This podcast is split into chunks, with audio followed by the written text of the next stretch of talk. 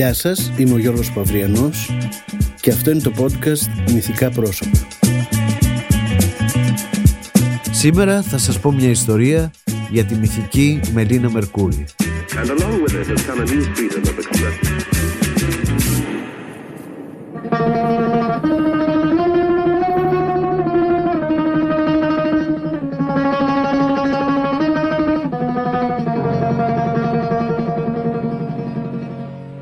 Το σπίτι του Θείου Χαράλαμπου στην Πάτρα είχε ένα μοναδικό πλεονέκτημα.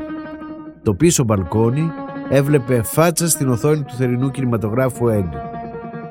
Ήταν ένα μεγάλο μπαλκόνι γεμάτο με γεράνια, κατηφέδες, βασιλικούς, ντάλιες, ορτανσίες και στη δεξιά πλευρά μέσα σε μια τεράστια γλάστρα φύτρωνε ένα νυχτολούλουδο που όταν άνοιγε τα βράδια λιποθυμούσαμε όλοι από τη μυρωδιά του. Τα καλοκαίρια το Σάββατο συνήθως η Μανούλα γέμιζε ένα γυάλινο βάζο με ό,τι γλυκό του κουταλιού είχε φτιάξει, βύσινο, νεράτζι, μελιτζανάκι, σικαλάκι, σταφύλι, κιδόνι, ό,τι τέλος πάντων, μας έδινε με τα καλά μας, εμένα και την αδελφή μου, και αργά το απόγευμα ξεκινούσαμε με τα πόδια και πηγαίναμε επίσκεψη στο Θείο Χαράλαμπο, που ήταν μεγάλος γλυκατζής.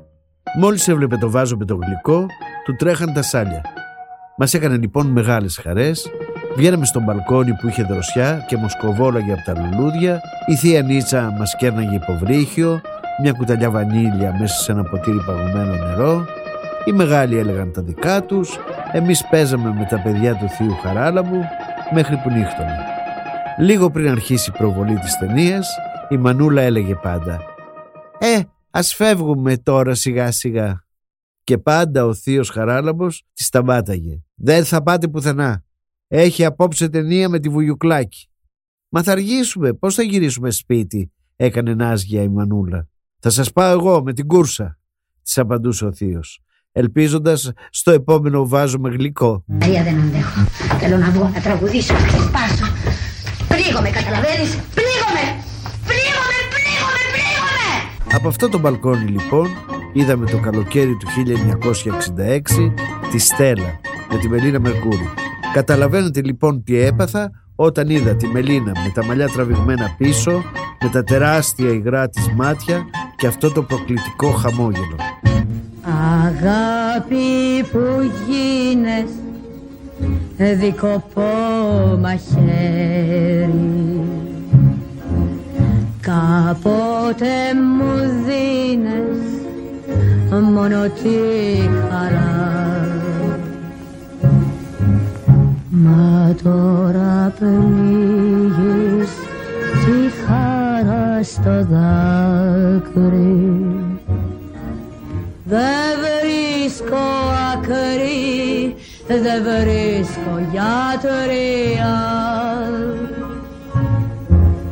Μα τώρα πνίγεις τη χαρά στο δάκρυ. Δεν βρίσκω άκρη, δεν βρίσκω γιατρία. Είπε πως δεν θα βγει, μα δεν άντεξε. Σήμερα τον θάψανε. Όλους τους αφήνει. Και σένα, Μίλτο. Θα έρθει και η δική σου η σειρά. Εγώ δεν είμαι σαν τους άλλους, Ανέτα. Θα παντρευτούμε. Τι είπες; Θα παντρευτούμε. Όλες είδα τη μάνα μου. Χωρίς εμένα και τη μέρα. Ότι σαν να βουνε με στα δυο του μάτια τα αστέρια πέφτουνε όταν με θωρεί. Σβήστε τα φώτα, σβήστε το φεγγάρι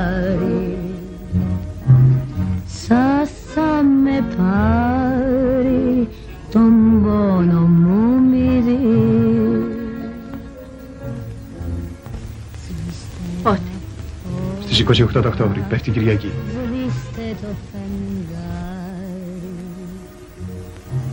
Σας θα με πάρει τον πόνο μου μυρί Στη Στέλλα έπαιζε μια πόρνη, ελεύθερη και ωραία, που τραγουδούσε, χόρευε, γελούσε και αγαπούσε χωρίς δεσμεύσεις και απαγορεύσεις. Όταν προς το τέλος της ταινίας επιστρέφει ξημερώματα στο σπίτι της με ένα νεαρό, τον Κώστα Κακαβά και από τη γωνία ξεπροβάλλει ο Γιώργος Φούντας όλοι κρατούσαμε την αναπνοή μας γιατί βλέπαμε ότι κάτι κακό θα τη συμβεί. Φτάσαμε.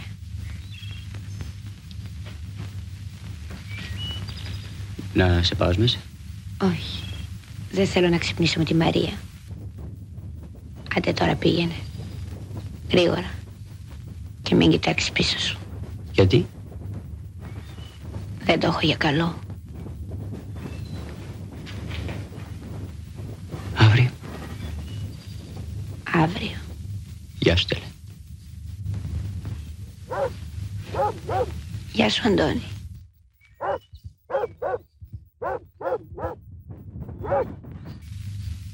Στέλλα φύγε. Φύγε Στέλλα, θα σε σκοτώσω. Στέλλα δεν άκουσες. Κρατάω μαχαίρι. Πες μου πως μετάνιωσες. Πως θα με παντρευτείς και το πετάω. Στέλλα φύγε. Γιατί δεν φεύγεις; Γιατί; Μιλάμε Μίλτο. Μιλάμε. Στέλλα. Μιλάμε. Τι τρέχει. Τι συμβαίνει; Μίλτο τι έκανες;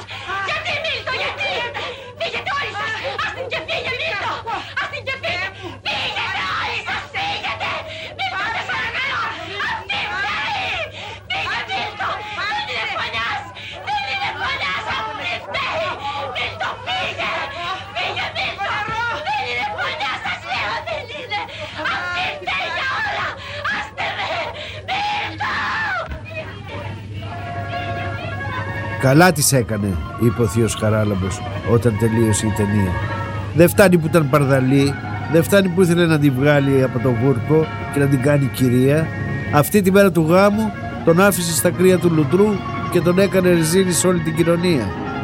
Οι γυναίκες της παρέας μαζί με τη Μανούλα είχαν αντίθετη γνώμη. Άρχισε μια έντονη κουβέντα που κράτησε ώρα όπου ο καθένας επέμενε στην άποψή του. Ξέρετε, οι ρουμελιώτες μαζί με τους υπηρώτες είναι αγύρι στα κεφάλια.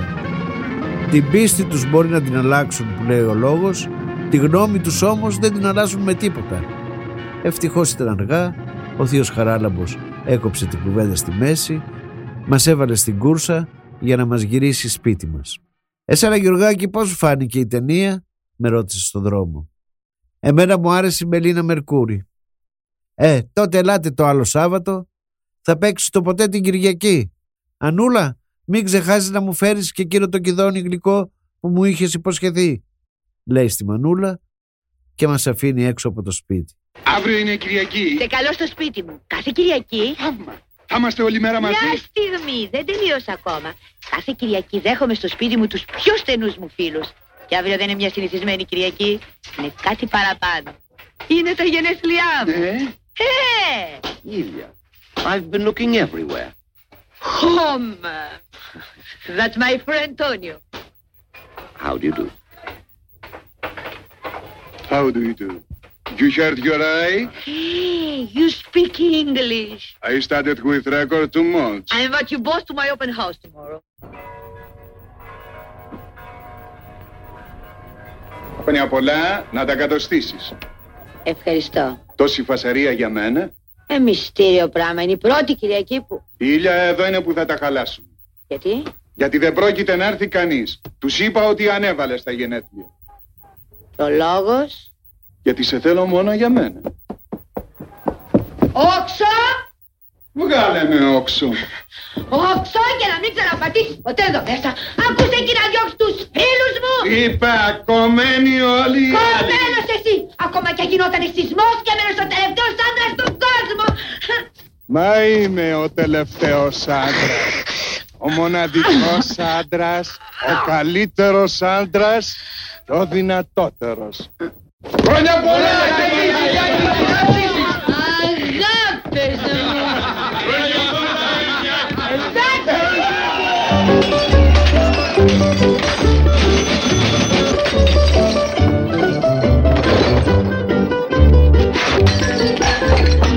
Επόμενο Σάββατο είδαμε το ποτέ την Κυριακή. Και σε αυτή την ταινία η Μελίνα έπαιζε μια χαρούμενη πόρνη, την Ήλια, που δεχόταν πελάτες όλες τις ημέρες, εκτός από την Κυριακή. Εξού και ο τίτλος «Ποτέ την Κυριακή». Ήταν πιο αισιόδοξη ταινία από τη Στέλλα, είχε happy end και η Μελίνα ήταν μια θεά.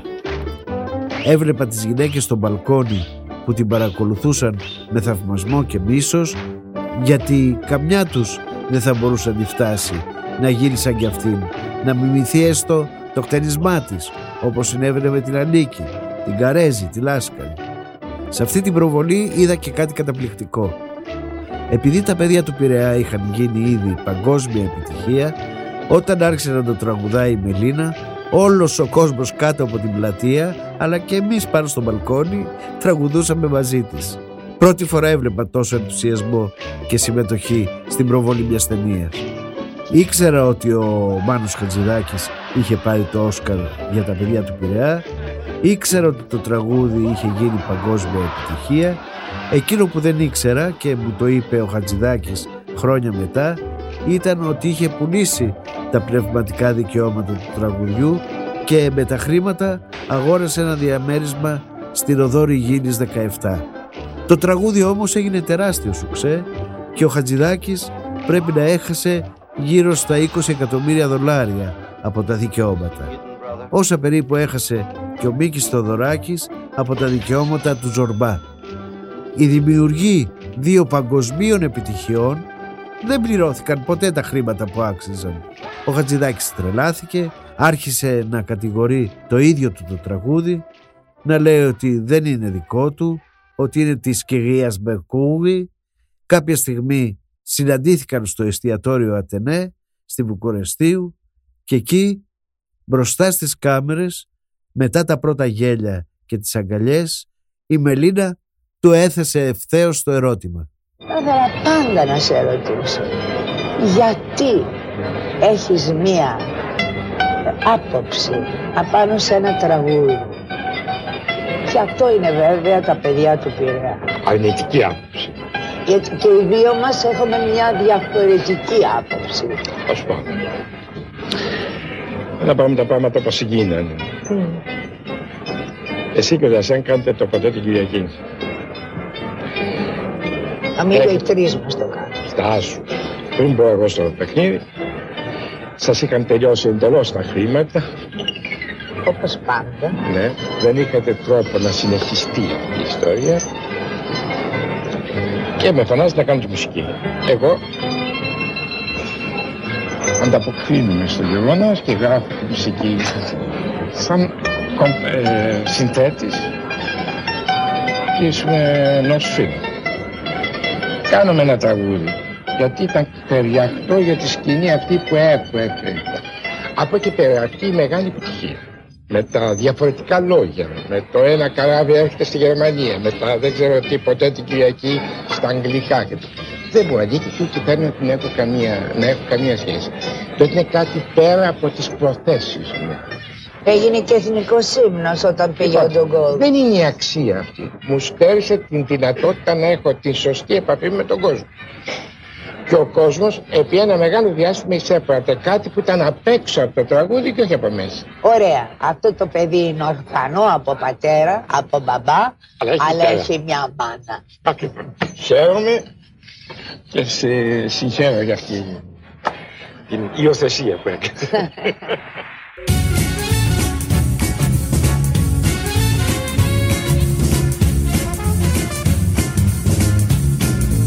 Παρασύρθηκα όμως και έτρεξα λίγο το χρόνο.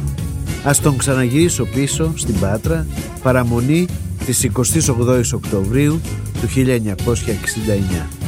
Στη χώρα έχει επιβληθεί δικτατορία, τα πάντα απαγορεύονται και ανάμεσα σε αυτά και η Μελίνα Μερκούρη.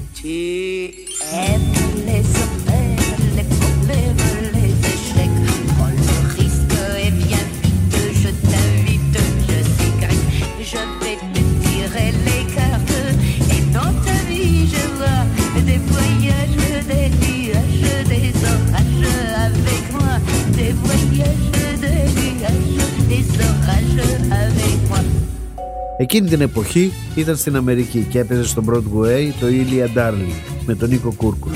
Μόλις όμως έγινε η Χούντα, από λαμπερή στάρ μεταμορφώθηκε σε πασιονάρια, άρχισε να οργανώνει διαδηλώσεις παντού στο εξωτερικό, έβγαζε λόγους, τραγούδα για αντιστασιακά τραγούδια, έδινε συνεντεύξεις, μίλαγε στην τηλεόραση και στο ραδιόφωνο.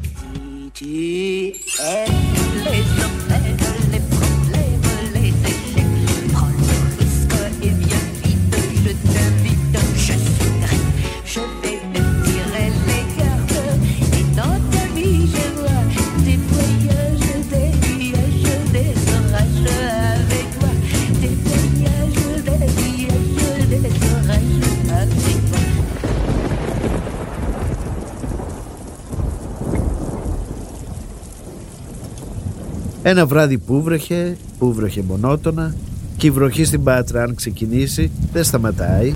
Μπορεί να κρατήσει και δέκα μέρες. Είναι ένα συνεχές τσουρ τσουρ τσουρ τσουρ που σου σπάει τα νεύρα.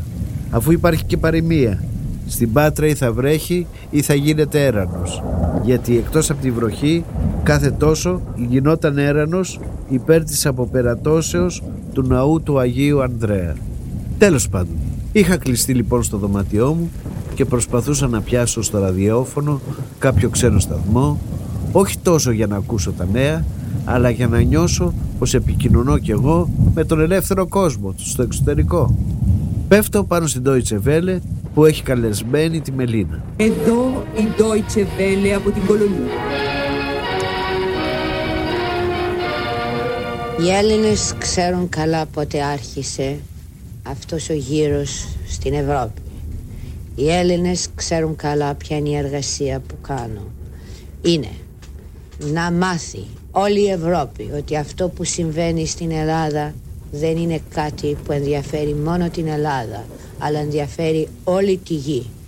Σήμερα ο κόσμος πάει προς την πρόοδο. Τα νιάτα ξεσηκώνονται παντού και δεν επιτρέπεται και αυτό είναι το κύριο, ο κύριος λόγος αυτής της τουρνέ να πείσουμε τις κυβερνήσεις όλων των χωρών να πάψουν την οικονομική Ξαφνικά και στρατιωτική ανοίγει η πόρτα και βλέπω τη Μανούλα να, μπαίνει μέσα σαν τρελή.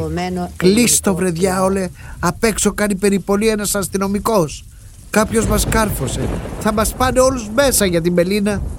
Πράγματι μετά από λίγο χτυπάει το κουδούνι της εξώπορτας Πήγαινε να ανοίξεις, μου λέει η Μανούλα. Πάω, ανοίγω. Όντως ήταν ένας αστυνομικός. Είναι εδώ ο πατέρας σου, η μάνα σου, με ρωτάει αυστηρά. Η Μανούλα εμφανίζεται από πίσω μου. Ναι, εδώ είμαι, κύριε αστυνομικέ. Ε, τι συμβαίνει, παρακαλώ, ρωτάει με ψεύτικη ευγένεια. Η σημαία.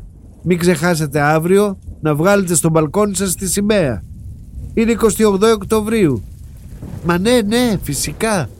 Την είχα πλύνει και ήθελα να τη σιδερώσω πρώτα. Άντε λοιπόν, σιδερώστε την και κρεμάστε την. Άλλοι τις βγάζουν τις σημαίες από του Αγίου Δημητρίου. Μείνετε ήσυχος κύριε αστυνομικέ, λίγο να την πατήσω με το σίδερο και μετά θα την κρεμάσω. Σήμερα κιόλας. Έτσι μπράβο, της λέει ο αστυνομικός και φεύγει. Η Μανούλα κλείνει την πόρτα και με κοιτάει με ένοχο βλέμμα. Τώρα θα θυμώσεις με αυτό που θα σου πω αλλά φοβήθηκα ότι θα έκανε έρευνα στο σπίτι και θα έβρισκε το ράδιο και το πέταξα. Πού; Στο πηγάδι. Είχαμε ένα πηγάδι στην αυλή για να ποτίζουμε τα λουλούδια. Έτρεξα με ένα φακό, έριξα τον κουβά, αλλά ήταν αδύνατο να το ψαρέψω. Μια εβδομάδα προσπαθούσα να το βγάλω, μάταιος κόπος. Το τρανζιστοράκι μου, το αγαπημένο μου άιβα, αυτό που μου είχε κάνει δώρο ο πατέρας μου όταν έβγαλα το δημοτικό με άριστα 10 και με τόνο έμεινε για πάντα στον πάτο του πηγαδιού.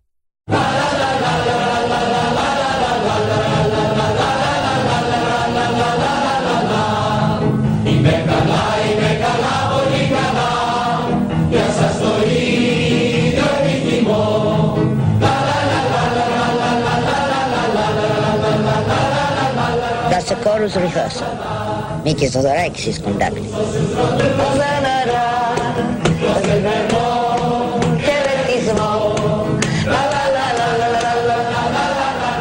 The words of that song say, I am okay, I hope to hear the same from you.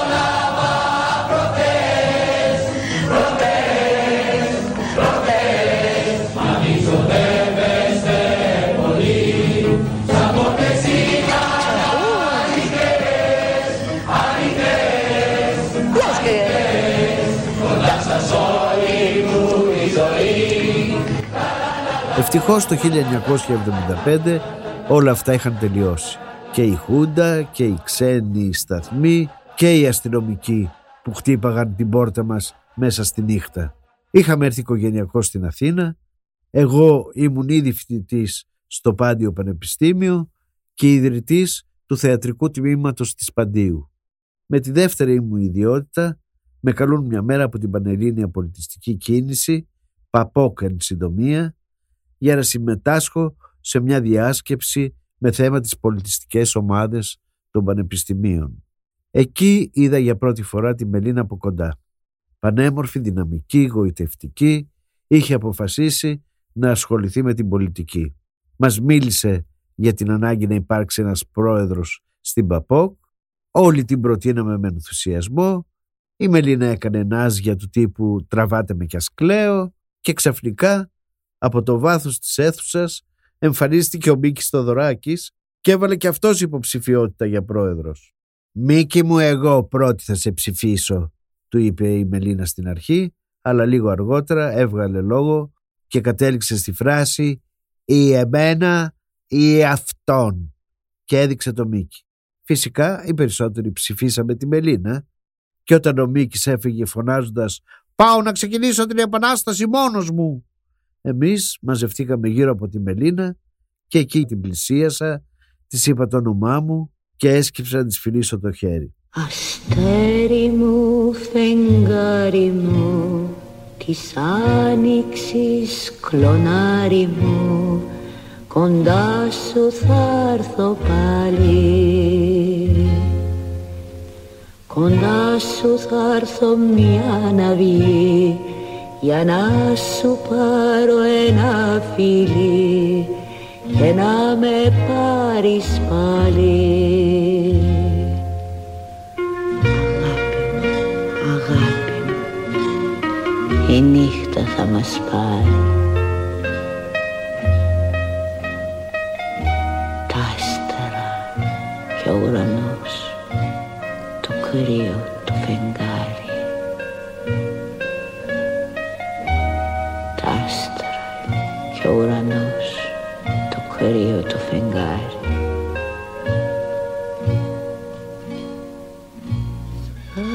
αγαπώ, θα ζω μες στο τραγούδι, θα μ' αγάπας, θα ζεις με τα πουλιά.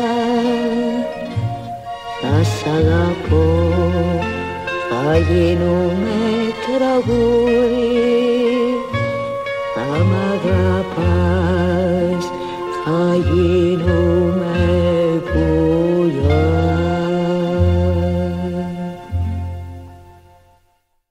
Έτσι είχαν τα πράγματα με τη Μελίνα, ώσπου ξαφνικά ο Μάνος Χατζηδάκης με προσλαμβάνει στο τρίτο πρόγραμμα.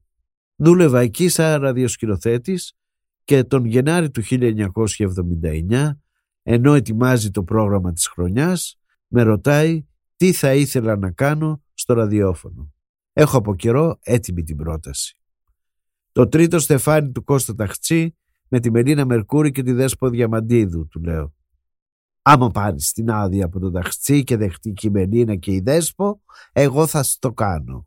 Αλλά δεν θα με μπλέξεις σε μένα καθόλου. Είμαστε σύμφωνοι; Ό,τι κάνεις θα το κάνεις μόνος σου. Μην ήσυχος Μάνο, δεν θα σε ανακατέψω καθόλου. Πήγα στον ταξί, του είπα ψέματα ότι ο Χατζηδάκης θέλει να κάνει το τρίτο στεφάνι και με τα πολλά μου έδωσε την άδεια. Αν η Μελίνα δεχτεί, θα δεχτεί και η Δέσπο.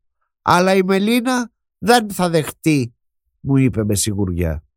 Κι αν θες τη γνώμη μου, η Μελίνα με αυτή τη φωνή δεν μπορεί να παίξει τη μικροαστινίνα. Η Μελίνα είναι για να παίζει μοιραίες γυναίκες, σαν την Μπλάνς Διμπουά στο λεωφορείο Νοπόθος. Ήταν ένα παιδί, ένα νέο αγόρι. Κι εγώ τότε ήμουν πολύ νέα.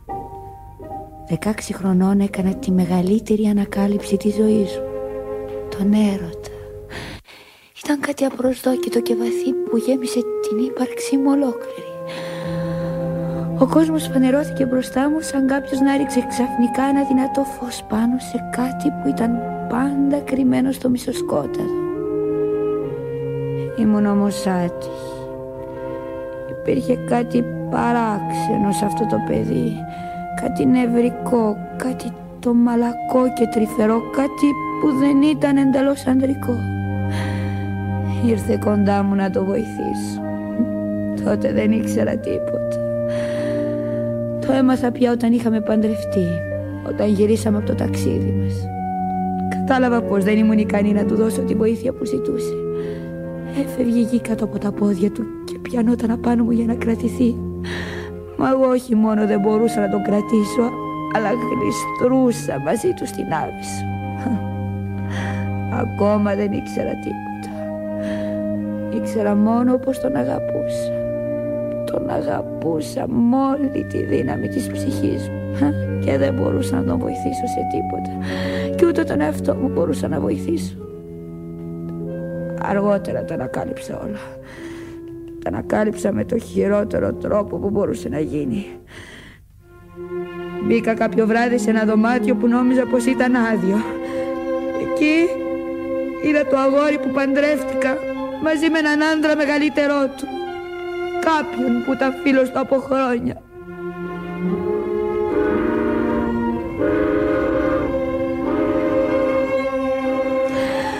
Κάναμε κοιτρίσα να μην είχε συμβεί τίποτα.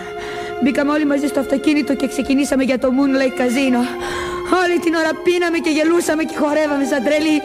Και ξαφνικά, εκεί που χορεύαμε, το αγόρι που παντρεύτηκα μ' αφήνει και φεύγει τρέχοντας έξω. Σε λίγο ακούστηκε ο πυροβολισμός. Έτρεξα έξω. Έτρεξαν όλοι προς τα εκεί. Μαζεύτηκε κόσμος γύρω κάτι φρικτό στην άκρη της λίμνης. Ήταν τόσοι πολλοί που δεν μπορούσα να προχωρήσω. Κάποιος με έπιασε από το χέρι. Μην πλησιάζετε. Γυρίστε πίσω. Δεν πρέπει να δείτε. Να δω. Να δω. Τότε άκουσα φωνές να λένε Ο Άλαν Γκρέι. Ο Άλαν Γκρέι. Έβαλε το περίστροφο στο στόμα του και τράβηξε. Το κεφάλι έγινε χίλια κομμάτια.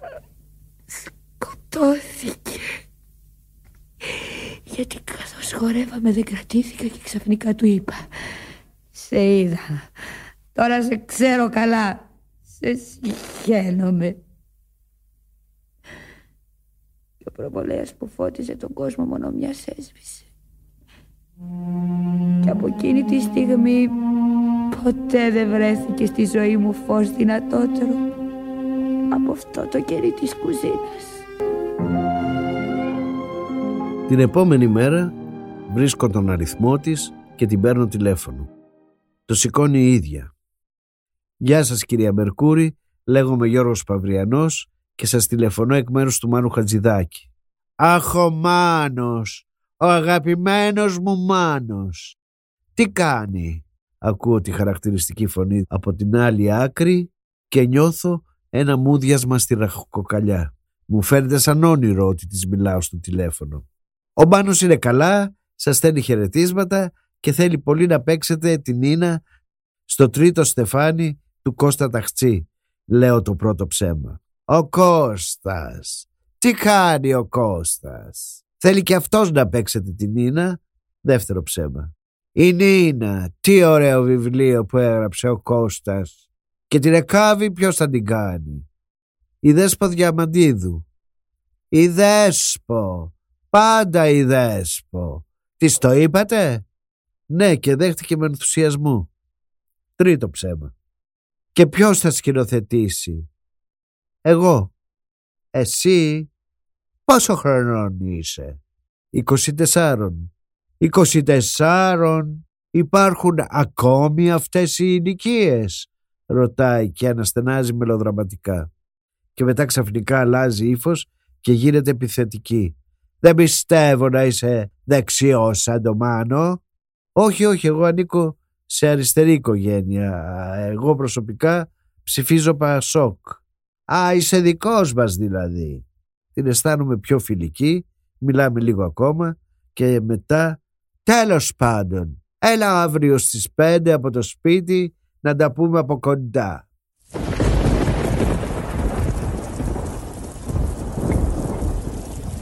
Έβρεχε ασταμάτητα από το πρωί. Στις ειδήσεις άκουγα ότι οι υπόνομοι είχαν ξεχυλήσει, οι δρόμοι και τα υπόγεια είχαν πλημμυρίσει, οι συγκοινωνίες είχαν παραλύσει. Η ώρα είχε πάει τέσσερις και δεν ήξερα τι να κάνω. Να πάρω τηλέφωνο να ακυρώσω το ραντεβού. Αλλά ποιος άνθρωπος σε όλο τον κόσμο θα είχε ραντεβού με τη Μελίνα και θα το ακύρωνε; Από την άλλη δεν είχα λεφτά να πάρω ταξί. Αλλά και να είχα τα αυτοκίνητα ήταν μποτιλιαρισμένα. Άκουγα έξω στον δρόμο τις βλαστήμιες και τα κορναρίσματα. Αποφάσισα να πάω με τα πόδια. Έβαλα ένα παντελόνι τζιν, φόρεσα τα άρβιλα, κούμποσα το χοντρό στρατιωτικό αμπέχονο, άνοιξα μια παλιά ομπρέλα, βγήκα έξω στη βροχή και από το κουκάκι το κόψα με τα πόδια μέχρι το κολονάκι. Από τον Ιωαννίδη στην Κανάρη αγόρασε ένα κόκκινο τριαντάφυλλο και να με τώρα εδώ Αναγνωστοπούλη 25 στο κολονάκι να χτυπάω το κουδούνι που γράφει Μελίνα Μερκούρη. Ποιος είναι; Γιώργος Παυριανός. Έχω ραντεβού με τη Μελίνα. Η Μελίνα δεν είναι εδώ. Τι ώρα έχετε ραντεβού; Στις 5. Τι να σας πω. Ανεβείτε πάνω να την περιμένετε. Στον πέμπτο όροφο. Μπαίνω στο αρσεσέρ, φτάνω στον όροφο, ανοίγω την πόρτα και βρίσκομαι μέσα στο διαμέρισμα. Μπροστά μου στέκεται η Αγγελική, η οικονόμους της Μελίνας. Κοιτάζει εξεταστικά το βρεγμένο αμπέχονο, την ομπρέλα που στάζει νερά, τα λασπωμένα άρβιλα. Ε, «Θέλετε να μου δώσετε το παλτό και την ομπρέλα σας» μου λέει. Τη τα δίνω, δίνω και το κόκκινο τριαντάφυλλο, σκουπίζω ξανά τα άρβιλα στο χαλάκι και μετά με οδηγεί στο σαλόνι. «Περιμένετε εδώ. Θέλετε ένα καφέ» Αν είναι εύκολο, ένα τουρκικό, βαρύ γλυκό και κάθομαι στην άκρη του καραπέ. Περιεργάζομαι το χώρο, είναι ένα αρκετά μεγάλο σαλόνι με κόκκινους καναπέδες, στους τοίχους βλέπω πίνακες του Φασιανού, παλιές χαλκογραφίες με την Ακρόπολη και δυο μεγάλες φωτογραφίες της Μπελίνας. Πίσω, σε ένα υπερυψωμένο επίπεδο, υπάρχει ένα μακρόστενο τραπέζι μοναστηριακού τύπου και καρέκλες. Σε μια γωνιά βλέπω μια υπέροχη κασέλα ζωγραφισμένη από τον Θεόφιλο. Γενικά είναι ένα καλόγουστο αστικό σαλόνι αλλά χωρίς την έγλη και την πολυτέλεια που περίμενα να δω.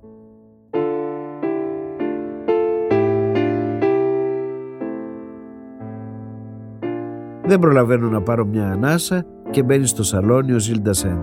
«Γεια σου, είμαι ο Ντασθενάκης», μου συστήνεται παιχνιδιάρικα και κάθεται σε μια πολυθρόνα.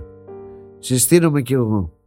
«Αντριανός, το πύλι του Αντριανού είναι δικό σου» «Όχι Αδριανός, Παυριανός λέγουμε» του λέω και γελάω.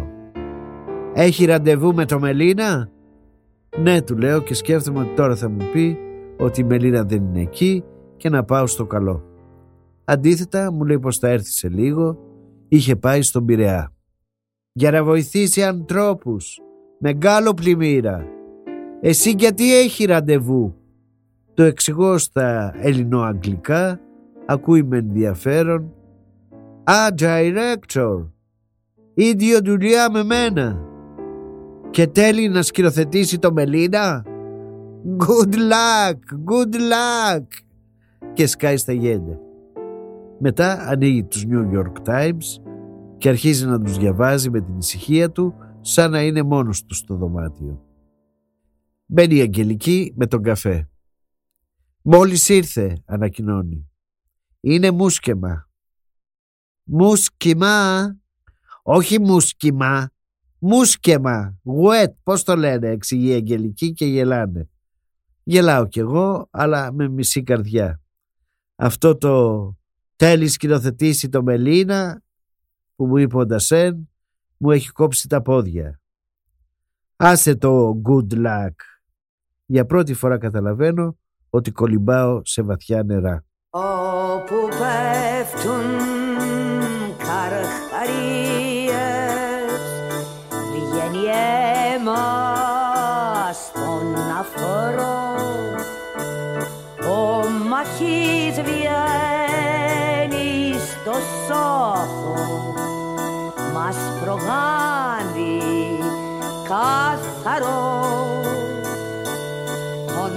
τον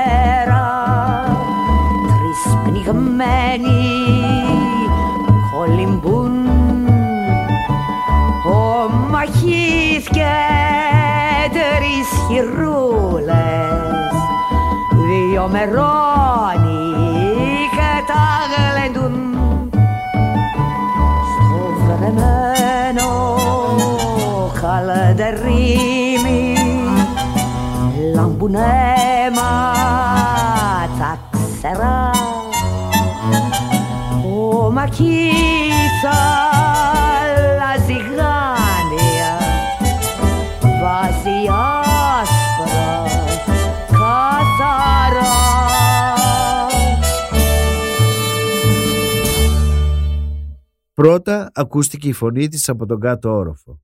Είναι απαράδεκτο. Είναι φυρίκι. Αφήνει τον κόσμο να πνίγεται χωρίς καμιά βοήθεια. Η καρδιά μου είναι έτοιμη να σπάσει από τη λαχτάρα και την αγωνία. «Τζούλι! Πού είναι ο Τζούλι;» φωνάζει και ξαφνικά εμφανίζεται σαν σκηνή από ταινία. Φοράει ένα βρεγμένο κόκκινο φόρεμα και κόκκινες γόβες με ψηλά τακούνια. Κρατάει μια λευκή πετσέτα και σκουπίζει τα μαλλιά της. Τα μάτια της πετάνε φωτιές. Πλησιάζει τον Τασέν και του λέει γεμάτη θυμό. Έπρεπε να ήσουν εκεί, Τζούλι, να δεις όλη αυτή τη φυρίκη. Όλος ο Πειραιάς μες στα νερά και τις λάσπες. Ο Ντασέν την ακούει ήρεμος και κάποια στιγμή που ηρεμεί «Μελίνα, ε, με αυτό το φόρεμα πήγε στον Πειραιά; Αυτό δεν είναι μοντέλο Yves Saint Laurent». «Ναι, γιατί, τι θέλεις να πεις». «Αυτοί είναι φτωχοί άνθρωποι. Να βλέπουν εσένα με τόσο ακριβό φόρεμα». Η Μελίνα τα χάνει για λίγο, κοιτάει μια το φόρεμα, μια τον Τασέν. «Μα για να τους τιμήσω το έκανα», λέει στο τέλος θυμωμένη και πετάει την πετσέτα σε μια πολυθρόνα.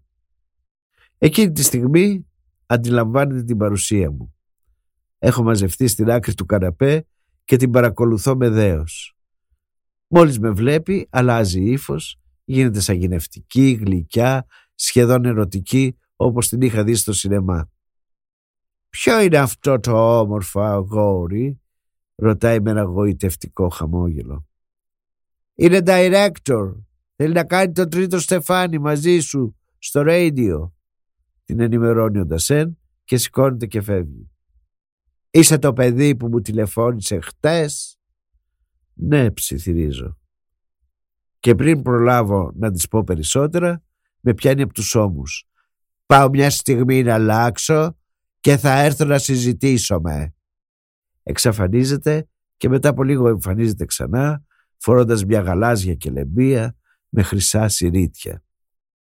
Κάθεται νοχελικά δίπλα μου στον καναπέ, σταυρώνει τα πόδια της με μοναδικό τρόπο, ανάβει ένα άσο φίλτρο, ρουφάει δονικά, ρίχνει πίσω το κεφάλι και φυσάει τον καπνό προς το ταβάνι. «Και τώρα σε ακούω», λέει βραχνά και η καρδιά μου έχει πλέον σπάσει αυτή τη φορά όχι από αγωνία αλλά από λατρεία.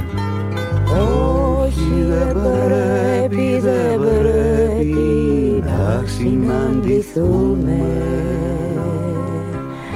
Όχι δεν πρέπει, δεν πρέπει να συναντηθούμε.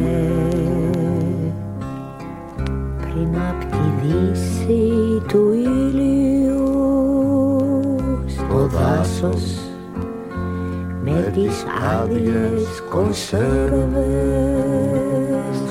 απέναντι στη Σαλαμίνα. Στη Βηρητό και στην Όστια.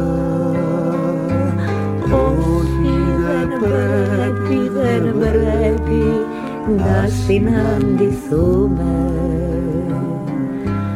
Όχι δεν πρέπει, δεν πρέπει να συναντηθούμε τη δύση του ήλιου. Στην κάμαρα που παίζουν πρέφα. Στην κάμαρα που παίζουν ταύλοι για ένα τσιγάρο η χαμένη. Όχι δεν πρέπει, δεν πρέπει να συναντηθούμε. Όχι δεν πρέπει, δεν πρέπει να συναντηθούμε. Κι η μάνα μου κι η μάνα σου στα μαύρα κι ο αδελφός στο υπόγειο δεν πρέπει, δεν πρέπει να συναντηθούμε. Όχι δεν πρέπει, δεν πρέπει να συναντηθούμε. Πριν απ' τη δύση του ήλιου το πλοίο έφυγε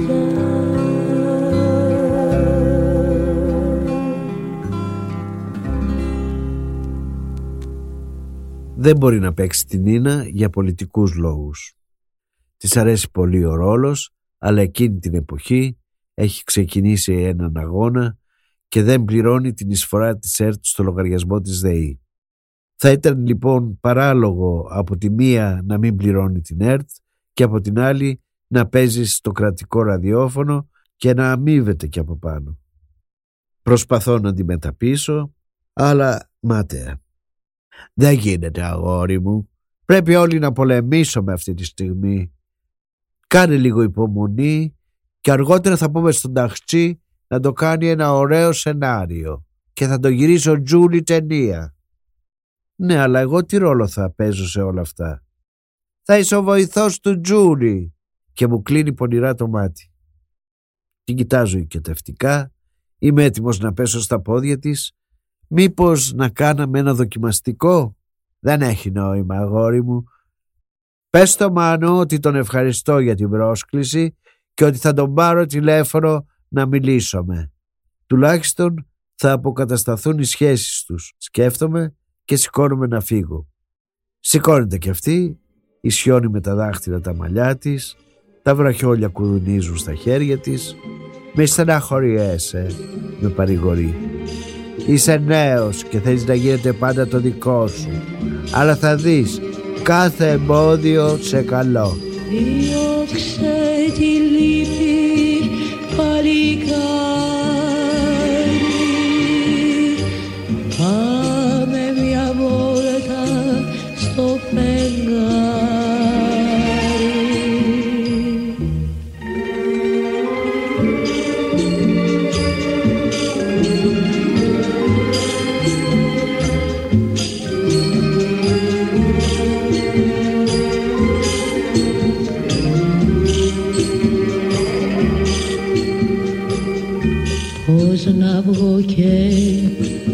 να βγω και να περπατήσω.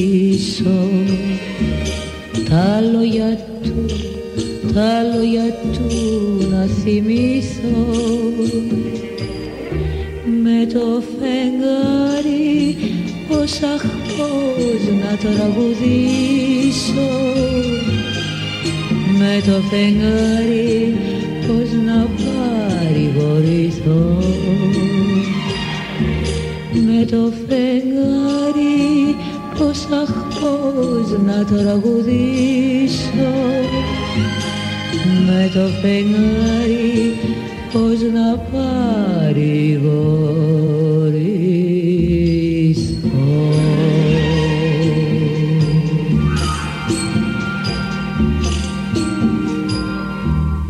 Της φιλώ το χέρι, η αγγελική μου φέρνει το αμπέχονο, βγαίνω ζαλισμένος στην Αναγνωστοπούλου, η βροχή έχει σταματήσει, περπατάω προς το Σύνταγμα, κατεβαίνω την Πανεπιστημίου και ξαφνικά έξω από το θέατρο Ρεξ βλέπω μια τεράστια αφίσα με την Ρένα Βλαχοπούλου. Σαν αστραπή μου ήρθε η ιδέα. Η Ρένα θα κάνει την Νίνα. Γεμάτος ενθουσιασμό βγαίνω στην Πατησίων και παίρνω το τρόλεϊ για να επιστρέψω στο κουκάκι.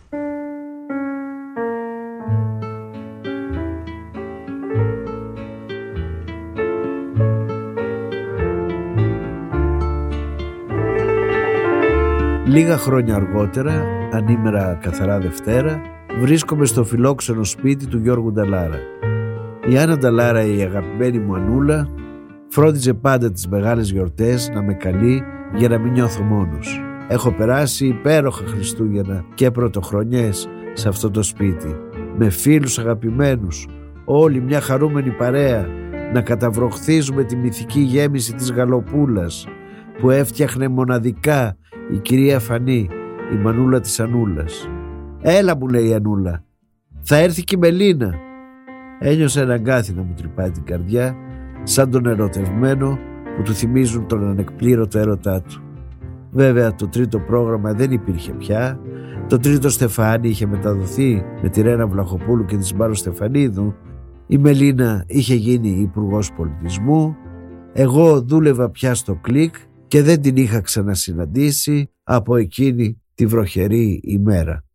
Μπαίνοντας στο σπίτι ο πρώτος που βλέπω είναι ο μέγιστος, ο τεράστιος, ο στιχουργός Λευτέρης Παπαδόπουλος και όπως κάνω πάντα όταν του συναντάω σκύβω και του φυλάω το χέρι που έγραψε αριστουργήματα. Εκείνη την εποχή είχα γράψει ένα άρθρο «Οδή στη Μαλακία» και ο Λευτέρης που το είχε διαβάσει μου λέει πόσο του άρεσε. Ενώ μιλάμε γίνεται μια μικρή αναστάτωση και μπαίνει αεράτη και πανέμορφη η Μελίνα μαζί με τη Μανουέλα Παυλίδου. Όλα τα βλέμματα στρέφονται πάνω της, υψώνει τα χέρια, χαμογελάει η πλατιά «Καλή Σαρακοστή!» Εύχεται σε όλους και πλησιάζει τον Λευτέρη. Αγκαλιάζονται, φιλιούνται. «Ήρθα μόνο για σένα», της λέει στ' αυτί ο Λευτέρης, «για να σε ξεσκίσω στο τάβλι». Μετά με τραβάει και με φέρνει μπροστά της. «Τον ξέρεις τον Παυριανό» τη ρωτάει. Τη βλέπω πως δεν με θυμάται. Έχει γράψει στο κλικ ένα καταπληκτικό άρθρο για τη μαλακία. Η θεά κάνει μια γκριμάτσα αποστροφής. Λευτέρη αφού το ξέρεις, δεν μου αρέσουν τα χιδέα. Είναι και σαρακοστή, του λέει αυστηρά. Καλά, αφού σε πειράζει, θα σου το πω περιφραστικά. Έχει γράψει ένα άρθρο για την αυτοικανοποίηση, της λέει γελώντας ο Λευτέρης. Η Μπελίνα της ανασχετεί, επεμβαίνει η Ανούλα που παρακολουθεί τη σκηνή. Ο Γιώργος έχει κάνει και άλλα πράγματα Ήταν στο τρίτο πρόγραμμα με το Χατζηδάκι. Έχει σκηνοθετήσει το τρίτο στεφάνι του Κώστα Ταξί.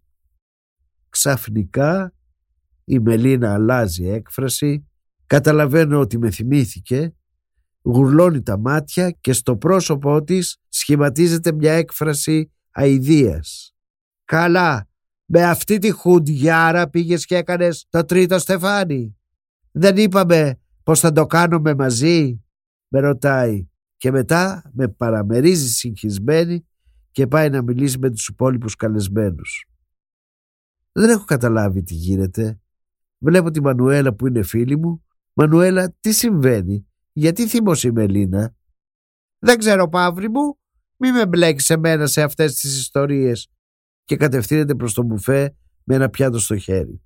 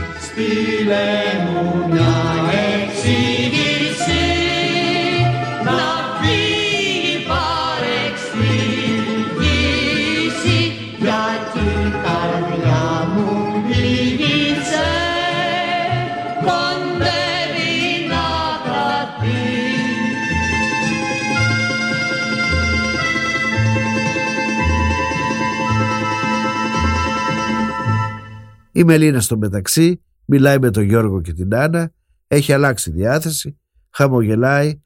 Ανοίξτε μια τηλεόραση. Έχω συνέντευξη στην ΑΡΤ, τους λέει. Ο Γιώργος ανοίγει την τηλεόραση. Η Μελίνα θρονιάζεται σε μια πολυθρόνα, ανάβει ένα τσιγάρο, γύρω της μαζεύεται κόσμος και όλοι παρακολουθούν με ενδιαφέρον την εκπομπή. Είναι πολλοί που λένε ότι για τον Θεοδωράκη, για παράδειγμα, ότι, ότι καλά θα ήταν να κάτσει στη μουσική του και να μην ασχοληθεί με την πολιτική. Ή ο Ξαρκάκο, για παράδειγμα, ένας άλλος δημιουργός. Θα πάρω ένα τσιγάρο τώρα, σε, σε διακόπτω. Ναι, αλλά λένε ότι δεν πρέπει να καπνίζεις. Ε, ναι, λένε ότι δεν πρέπει, αλλά είναι μια, μια ιστορία εναντίον του φόβου ε, για μένα. Ναι, ξέρω ότι ο ελληνικός λαός δεν με αφήνει να καπνίσω και είχα πολύ μεγάλα περιστατικά μέχρι σχεδόν να με λιντσάρουν επειδή κάπνιζα. Αλλά για μένα είναι ε, τούτη στιγμή που μιλάμε για τους Έλληνες, που μιλάμε για αυτά, έχω ανάγκη από αυτό και πρέπει να το κάνω. Θα με συγχωρέσεις λοιπόν. Ελπίζω να σε συγχωρέσουν και οι τηλεθεατές που θα δουν. Οι τηλεθεατές να με συγχωρέσουν, ναι. Λοιπόν, ε, θέλω να πω ότι πολλές φορές ε, έχει υποθεί ότι ίσως είναι καλύτερα για τους δημιουργούς να κάθονται στον χώρο αυτό και να υπηρετήσουν την τέχνη τους.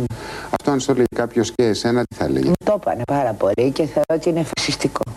Στο είπα και, ε, και στην αρχή ότι θεωρώ ότι οι καλλιτέχνες μπορούν να προσφέρουν στην πολιτική πάρα πολλά πράγματα και πάρα πολύ καινούριες ιδέες. Το γεγονός ότι ήσουν γυναίκα και εγωιτευτική βεβαίως, για να λέμε τα πράγματα με το όνομα του. Ήμουν εγωιτευτική. Κάτι και είσαι. Και γυναίκα είμαι και εγωιτευτική είμαι. Το γεγονός αυτό λοιπόν. Ε. Το γεγονός αυτό σε βοήθησε στην καριέρα σου; Μα τώρα με κοροϊδεύεις, βεβαίως. Όχι, ε, στην θεατρική μου καριέρα. Ναι, ως καλλιτέχνης πάντα μιλάω. Ω καλλιτέχνης δεν μπορούσα να έρθω με ένα διαβατήριο που γράφει Είμαι αρσενικό, γυναίκα ήμουν. Όχι. Αυτό σε βοήθησε, δηλαδή αν ήσουν άντρα. Αυτό που λένε γοητεία. Το γεγονός ότι υπήρχαν άνθρωποι και αρκετά σημαντικοί. Υπάρχουν πάρα πολλοί γοητευτικοί άντρε, ξέρεις, που κάνανε μεγάλη καριέρα. Ε, αν με βοήθησε μετά στην αντίσταση, είναι πιο σωστό να πεις, ή στην πολιτική. Θα σου έλεγα 50-50, διότι είσαι πάντα ένα πρόσωπο. Πρώτον, γυναίκα, έχεις τρώσει τέτοιες καμουτσικές στο κορμί σου και τόσες ε, προσβολές ε, που σου μένουν για πάντα. Ε, γοητευτική, αυτό που λένε γοητευτική, είναι ένα διαβατήριο βέβαια. Αλλά ε, είσαι ένα πρόσωπο που δεν το πιστεύουν τόσο πολύ. Δηλαδή πρέπει να κάνεις πράγματα ασκητικά για να σε πιστεύουν. Και εγώ τα έκανα. Ε, εγώ δεν ήξερα ποτέ ότι είμαι νόστιμη. Ε, δεν, δεν το έπαιξα νόστιμη ή όμορφη ε, και πάντα ήθελα να είμαι έξυπνη. Ε, τη γοητεία την πιστεύω. Πιστεύω ότι είναι ένα προσόν τεράστιο. Εγώ δεν ξέρω αν είμαι γοητευτική, διότι ε, είμαι και ένα, ένα, μια προσωπικότητα πάρα πολύ διχασμένη, αν θέλεις. Υπάρχουν άνθρωποι που, που με λατρεύουν και υπάρχουν άνθρωποι που σου χτυπάω στα νεύρα. Αλλά δεν μπορείς να μου πεις βέβαια ότι η δημοσιότητα ήταν κάτι που δεν σε άγγιξε όταν διεθνώς έχεις δημιουργήσει ένα μύθο, το όνομά σου είναι γνωστό στα πέρατα της γης. Αυτό κάτι πρέπει πολύ, να λέει για σένα. Ήμουνα, ήμουνα πολύ καλή ηθοποιός και είχα έναν εξαιρετικό σκηνοθέτη και οι άλλοι σκηνοθέτες που δούλεψαν μαζί μου ήταν καλοί. Ναι, να μην κάνουμε σαχλαμάρε. Ε, ναι, βεβαίως σε βοηθάει και η γοητεία, σε βοηθάει όμω προπαντό το ταλέντο. Και εγώ είχα ταλέντο. Ζηλεύεις; Ποιον; Το αίσθημα τη ζήλια, το έχεις; Ποιον; Αυτό εσύ θα μας το πεις. Ε, δεν ήμουν ζηλιάρα, όχι. Ε, δεν ήμουν ζηλιάρα απέναντι στις γυναίκες. Δεν ήμουν ζηλιάρα γιατί κάποιος ήταν πιο όμορφος από μένα. Ή... Αλλά τη ζήλια ως ιδεολογία την έχω. Δηλαδή, να το κάνουμε Λιανά. Εάν ο Ντασάν με πρόδιδε, θα γινόμουν αμύδια. Θα έλεγε κανείς ότι είσαι αισιόδοξος άνθρωπος. Να σου πω, είμαι Ρωμιά.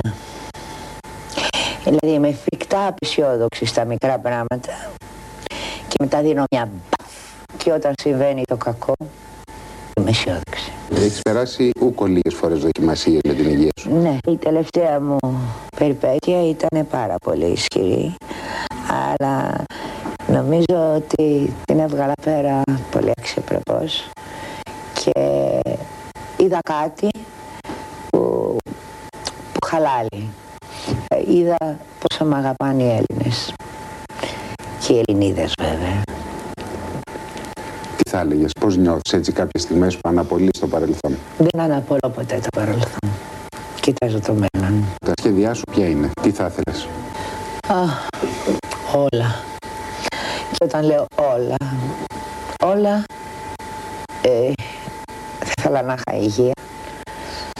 Θα ήθελα να ήμασταν καλά στο σπίτι και θα ήθελα η Ελλάδα να προοδεύσει. Φοβάμαι μήπως χαθεί η ιδεολογία στη γη και ότι γίνομαι ανθρωπάκια που θα θέλουμε να καλοπεράσουμε και εμείς οι Έλληνες ακόμα να χάσουμε αυτό που λέγεται αξιοπρέπεια, αγωνιστικότητα. Ναι. Είναι το πολυτιμότερο πράγμα για σένα σε αυτή τη ζωή. Η ελευθερία. Λένε ότι είσαι από τους ανθρώπους που δεν αντέχεις καθόλου τη μοναξιά. Είναι έτσι; Ένα πράγμα που ανησυχεί είναι ότι τώρα, αυτό τον καιρό, αρχίζει και μ' αρέσει λίγο μοναξιά. Αρχίζει και μ' αρέσει να είμαι λίγο μόνη μου. Αφού σ' αρέσει, γιατί να σε ανησύχει. Mm. Αφού σ' αρέσει. Το βρίσκω αντικοινωνικό. Νομίζω ότι μόνο όταν είσαι ιδιοφία μπορείς να μένεις μόνος. Αυτό σημαίνει... Έχω τόση ανάγκη από σένα. Είμαι τόσο εξαρτημένη από τον κόσμο. Αυτό σημαίνει ότι είσαι σε ένα στάδιο περισυλλογής. Είμαι, ναι. Μεγάλης περισυλλογής. Και με ανησυχεί. Αυτό δεν είναι δημιουργικό επίσης. Θα δούμε τι θα βγει από αυτό. Πάντως, ε, α, κάνουμε μελαγχολία τώρα, δεν μ' αρέσει.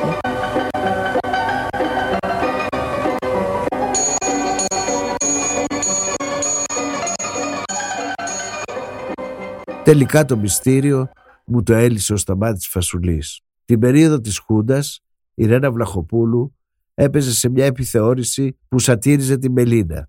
Υποτίθεται ότι η Ρένα επέστρεφε από το Παρίσι και κατέβαινε από το αεροπλάνο. Την πλησίαζαν οι δημοσιογράφοι και την ρωτούσαν τι είδε. Και η Ρένα απαντούσε είδα εκείνο, είδα τ' άλλο, είδα και πάνω σε μια φοράδα τη Μελίνα Μερκουράδα. Η Μελίνα το είχε μάθει και της το φύλαγε. Και όταν συναντήθηκαν με τη Ρένα στη Θεσσαλονίκη, στο Μακεδονία Παλάς, την άρπαξε «Ποια είπες Μερκουράδα, μωρή χουντιάρα» της λέει και πιάστηκαν μαλλί με μαλλί. Όταν λοιπόν έμαθε ότι είχα βάλει τη Βλαχοπούλου να παίξει την Ίνα, θεώρησε ότι το έκανα σκόπιμα. Εγώ φυσικά δεν ήξερα τίποτα από όλα αυτά. Έτρεξα στην πολυθρόνα που καθόταν σαν βασίλισσα. Μελίνα, συγγνώμη, να σου εξηγήσω. Γύρισε χαμογελαστή σαν να μην είχε συμβεί τίποτα. Τάβλη ξέρεις; Όχι. Α, μα εσύ δεν τρώγες αδελφάκι μου, μου λέει αγανακτισμένη. Άστον τον μαλάκα, επεμβαίνει ο Παπαδόπουλος. Πάμε να σε παίξω ένα τάβλι εγώ, να σου πάρω όλα τα υπουργεία. Είμαι έτοιμος να βάλω τα κλάματα. Μελίνα δεν θα ήθελα ποτέ να κάνω κάτι που θα σε πλήγωνε. Με κοιτάζει βαθιά στα μάτια, να δει αν λέω αλήθεια και μετά με αγκαλιάζει με το μοναδικό τρόπο που μόνο αυτή ήξερε να αγκαλιάζει. «Αγάπη μου», είπε τρυφερά και έσκυψε και μου έδωσε ένα φιλί στο μάγουλο. Και από τότε μέχρι σήμερα, 30 χρόνια μετά, η ανάμνηση από αυτό το φιλί δεν λέει να σβήσει από τη μνήμη μου. Α, άφησα με να έρθω μαζί σου μια στιγμή να πάρω τη ζακέτα μου. Τούτο τον άστατο καιρό σαν να είναι πρέπει να φυλαγόμαστε. Έχει υγρασία τα βράδια. Και, και το βεγγάρι δεν σου φαίνεται αλήθεια πως επιτείνει την ψύχρα; Άσε να σου κουμπώσω το πουκάμισο. Τι δυνατό το στήθος σου. Τι δυνατό φεγγάρι. Ε, η πολυθρόνα λέω. Και όταν σηκώνω το φλιτζάνι από το τραπέζι μένει από κάτω μια τρύπα σιωπή. Βάζω αμέσως την παλάμη μου απάνω να μην κοιτάξω μέσα. Αφήνω πάλι το φλιτζάνι στη θέση του. Και το φεγγάρι μια τρύπα στο κρανίο του κόσμου. Μην κοιτάξεις μέσα. Είναι μια δύναμη μαγνητική που σε τραβάει. Μην κοιτάξεις, μην κοιτάχτε. Ακούτε που σας μιλάω, θα πέσετε μέσα. Τούτος ο ήλιγκος ωραίος, ανάλαφος. Θα πέσεις. Ένα μαρμάρινο πηγάδι το φεγγάρι. Ίσκι σαλεύουν και βουβά φτερά. Μυστηριακές φωνές. Δεν τις ακούτε. Θα βαθύ, βαθύ το πέσιμο. Βαθύ, βαθύ το ανέβασμα. Το αέρινο άγαλμα κρουστό με στα νυχτά φτερά του βαθιά, βαθιά η αμήλικτη ευεργεσία της σιωπής. Τρέμουσες φωταψίες της άλλης όχθης όμως ταλαντεύεσαι μες στο ίδιο σου το κύμα. Ανάσα ωκεανού, ωραίος, ανάλαφρος ο ήλιγκος τούτος. Πρόσεξε θα πέσεις. Μην κοιτάς εμένα. Εμένα η θέση μου είναι το ταλάντευμα, ο εξαίσιος ήλιγκος. Έτσι, κάθε απόβαρο έχω λιγάκι πονοκέφαλο κάτι σαλάδες. Ε, συχνά πετάγομαι στο φαρμακείο απέναντι για καμιά ασπιρίνη. Άλλοτε πάλι βαριέμαι και μένω με τον πονοκέφαλό μου να ακούω μέσα στους στίχους τον κούφιο θόρυβο που κάνουν οι σωλήνες του νερού. Υψινώ έναν καφέ ε, και πάντα αφηρημένη ξεχνιέμαι και ετοιμάζω δύο. Ποιος να τον πει τον άλλο. Άστη αλήθεια. Τον αφήνω στο περβάζι να κρυώνει. Ή κάποτε πίνω και το δεύτερο. κοιτάζοντας από το παράθυρο τον πράσινο γλόμπο του φαρμακείου σαν το πράσινο φως ενός αθόρυβου τρένου που έρχεται να με πάρει με τα μαντήλια μου τα στραβοπατημένα μου παπούτσι τη μικρή μου τσάμια τα πηματά μου χωρίς καθόλου μαρίδες. Τι να τις κάνεις. Άφησε με να έρθω μαζί σου. Α. Φεύγεις. Καληνύχτα όχι δεν θα έρθω. Καληνύχτα. Εγώ θα βγω σε λίγο. Ευχαριστώ. Γιατί επιτέλους πρέπει να βγω από αυτό το τσακισμένο σπίτι. Πρέπει να δω λιγάκι πολιτεία. Όχι. Όχι το φεγγάρι. Την πολιτεία. Με τα ροζιασμένα χέρια της.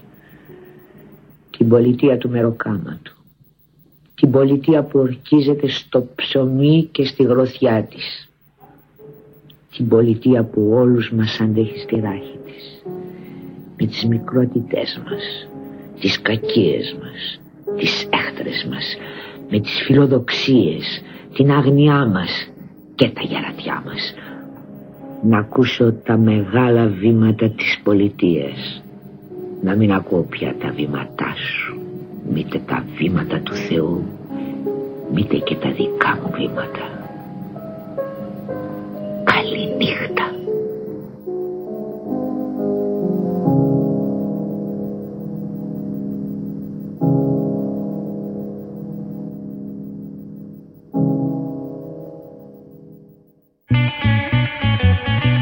Ήταν το podcast Μυθικά πρόσωπα με τον Γιώργο Παυριανό.